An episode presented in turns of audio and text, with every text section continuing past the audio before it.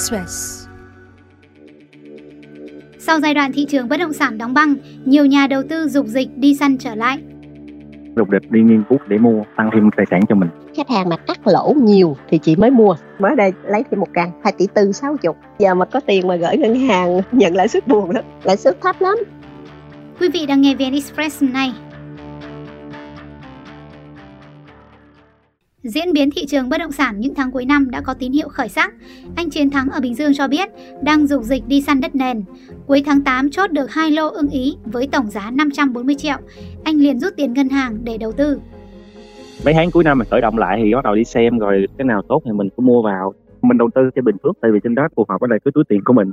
Dễ nhất á là bạn lên trên web như là chợ tốt hoặc là bất động sản á, mình hỏi thôi. Một lần tụi anh lấy nguồn khoảng 5 chỗ khác nhau để đi xem một lần trong một ngày luôn đó. Rồi mình sẽ hỏi những người dân ở đó luôn. Là mình vừa được có giá online trên chợ tốt, mình vừa có giá thực tế của người dân. Ở đây cũng suốt một tháng hình như được 20 ngày đi lần.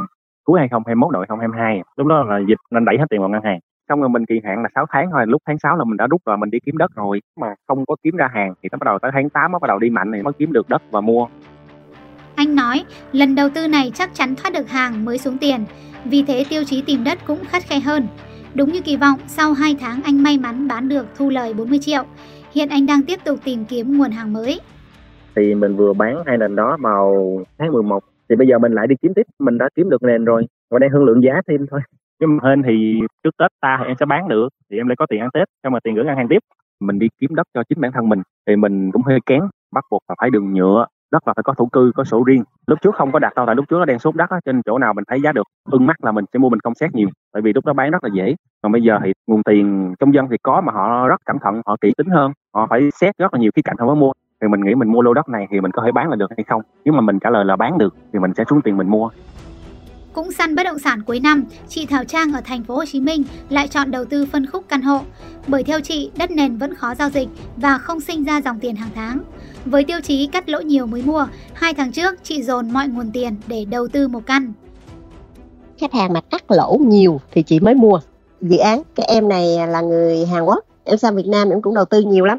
Nói là mua trên hợp đồng là gần 2 tỷ 8 mà thời điểm bán lại cho chị là 2 tỷ tư sáu chục. Nói là cần tiền lắm. Ôi trả tiền ngân hàng bây giờ sợ quá chị ơi nên tôi em bán lỗ chị có tiền mặt khoảng 80 phần trăm, trong tài khoản thì một ít, trong chứng khoán thì một ít, sổ tiết kiệm một ít, còn lại là chị mượn của đứa em. Tại vì đồng tiền của mình, đồng tiền nên đầu tư mà. Nếu như mình thấy cái hướng nào nó có lãi thì bắt đầu mình mới đổ, mình gom, dồn về. 80 mét, hai phòng ngủ thì chị cho thuê là 15 triệu là nó cũng ổn. Thời điểm này nếu mà còn nắm đất nền nữa thì mình đâu có cái dòng tiền. Đất nền nó qua, cái đỉnh của đất nền rồi. Bán không được giá, chị chuyển qua chị cho thuê. An toàn hơn. Theo Hội môi giới bất động sản Việt Nam, quý 3 thị trường ghi nhận gần 6.000 giao dịch, gấp 1,5 lần quý 2 và hơn 2 lần so với quý 1 năm nay. Tại báo cáo tâm lý người tiêu dùng bất động sản về các xu hướng nửa cuối năm 2023 của bất động sản.com.vn cho thấy 61% người tham gia khảo sát có dự định mua bất động sản trong một năm tới. Trong đó 59% có nhu cầu mua để đầu tư và đất nền là loại hình được người mua tiềm năng hướng đến nhiều nhất, chiếm 40%, sau đó đến chung cư chiếm 28% và nhà riêng chiếm 21%. Theo đánh giá của nhiều đơn vị môi giới bất động sản tại Hà Nội, vào giai đoạn cuối năm, nhu cầu tìm mua nhà đất tăng lên, dẫn đến việc ra quyết định của người mua dễ dàng hơn giai đoạn đầu năm.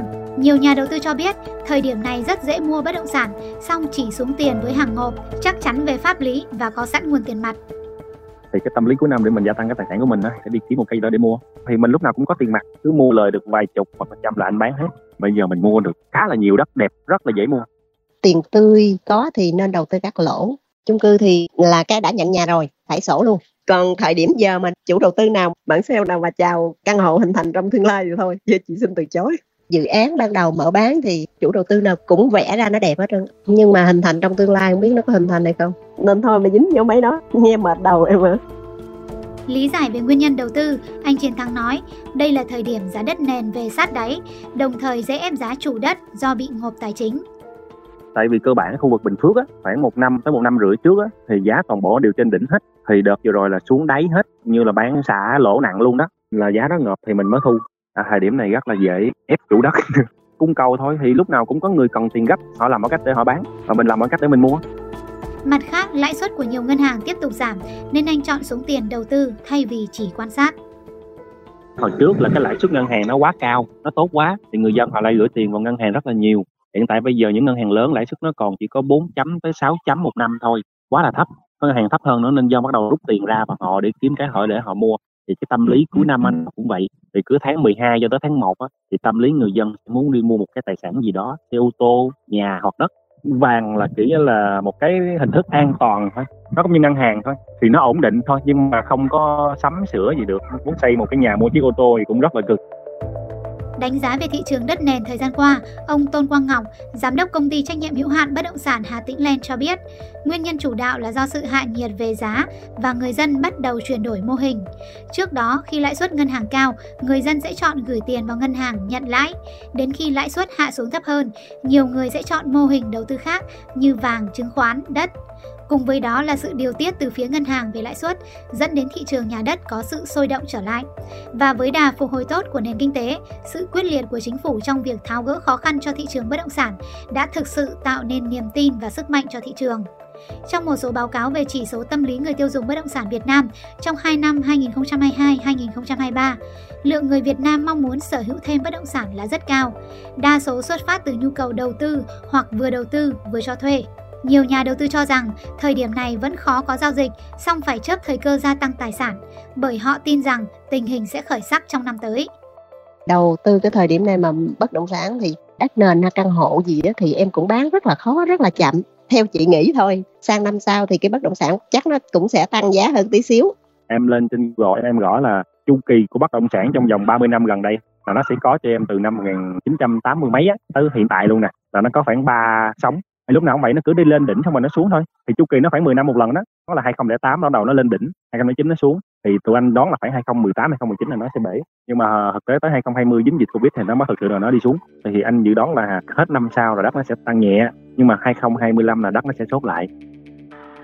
Tiến sĩ Nguyễn Văn Khôi, Chủ tịch Hiệp hội Bất động sản Việt Nam cho rằng, hết năm 2023, thị trường bất động sản còn trầm lắng, chỉ có thể phục hồi từ quý 2 hoặc quý 3 năm 2024 nhờ những bước tiến về môi trường pháp lý, triển vọng tăng trưởng kinh tế khả quan, sự phát triển hạ tầng đồng bộ, hiện đại, sự đa dạng của các nguồn lực tài chính, nhưng khó xảy ra tình trạng sốt đất như trước đây.